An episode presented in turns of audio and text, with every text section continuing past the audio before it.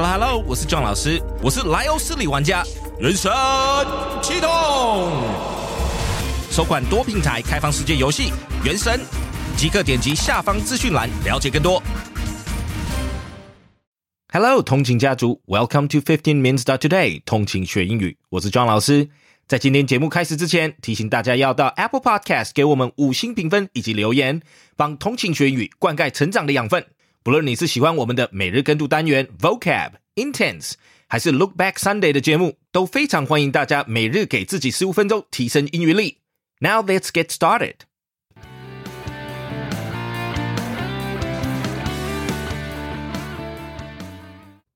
The hands-off tech era is over.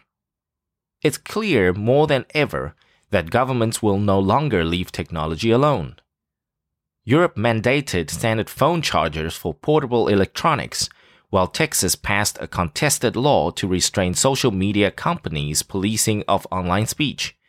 Tech companies can count on more changes like those as government minders wade into how they do business and how we use their products.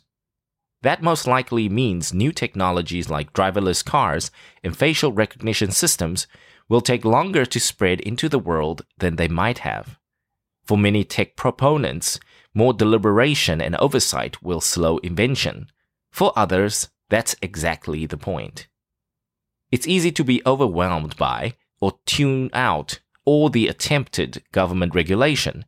In just the past few weeks, journalists have written about pending congressional bills involving data privacy and tech antitrust, the employment classification of drivers for companies like Uber, multiple countries setting standards about how data can and cannot move around the globe. Those are all the result of a still evolving rethinking of what had been a relatively laissez faire approach to tech since the 1990s. With exceptions, the prevailing attitude was that new internet technologies, including digital advertising, e commerce, social media, and gig employment through apps, were too novel fringe, and useful for governments to constrain them with many rules. Just one example. A decade ago, Facebook said US rules that require TV and radio to disclose who is paying for election related ads shouldn't apply to the company. The Federal Election Commission should not stand in the way of innovation, a Facebook lawyer said at the time.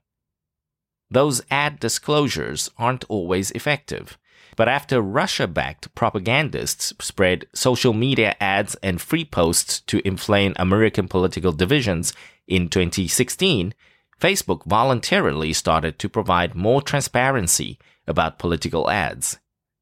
Better laws or ad disclosures probably wouldn't have prevented hostile foreign actors from abusing Facebook to wage information wars in the United States or other countries but the hands off conventional wisdom most likely contributed to a sense that people in charge of tech should be left alone to do what they wished.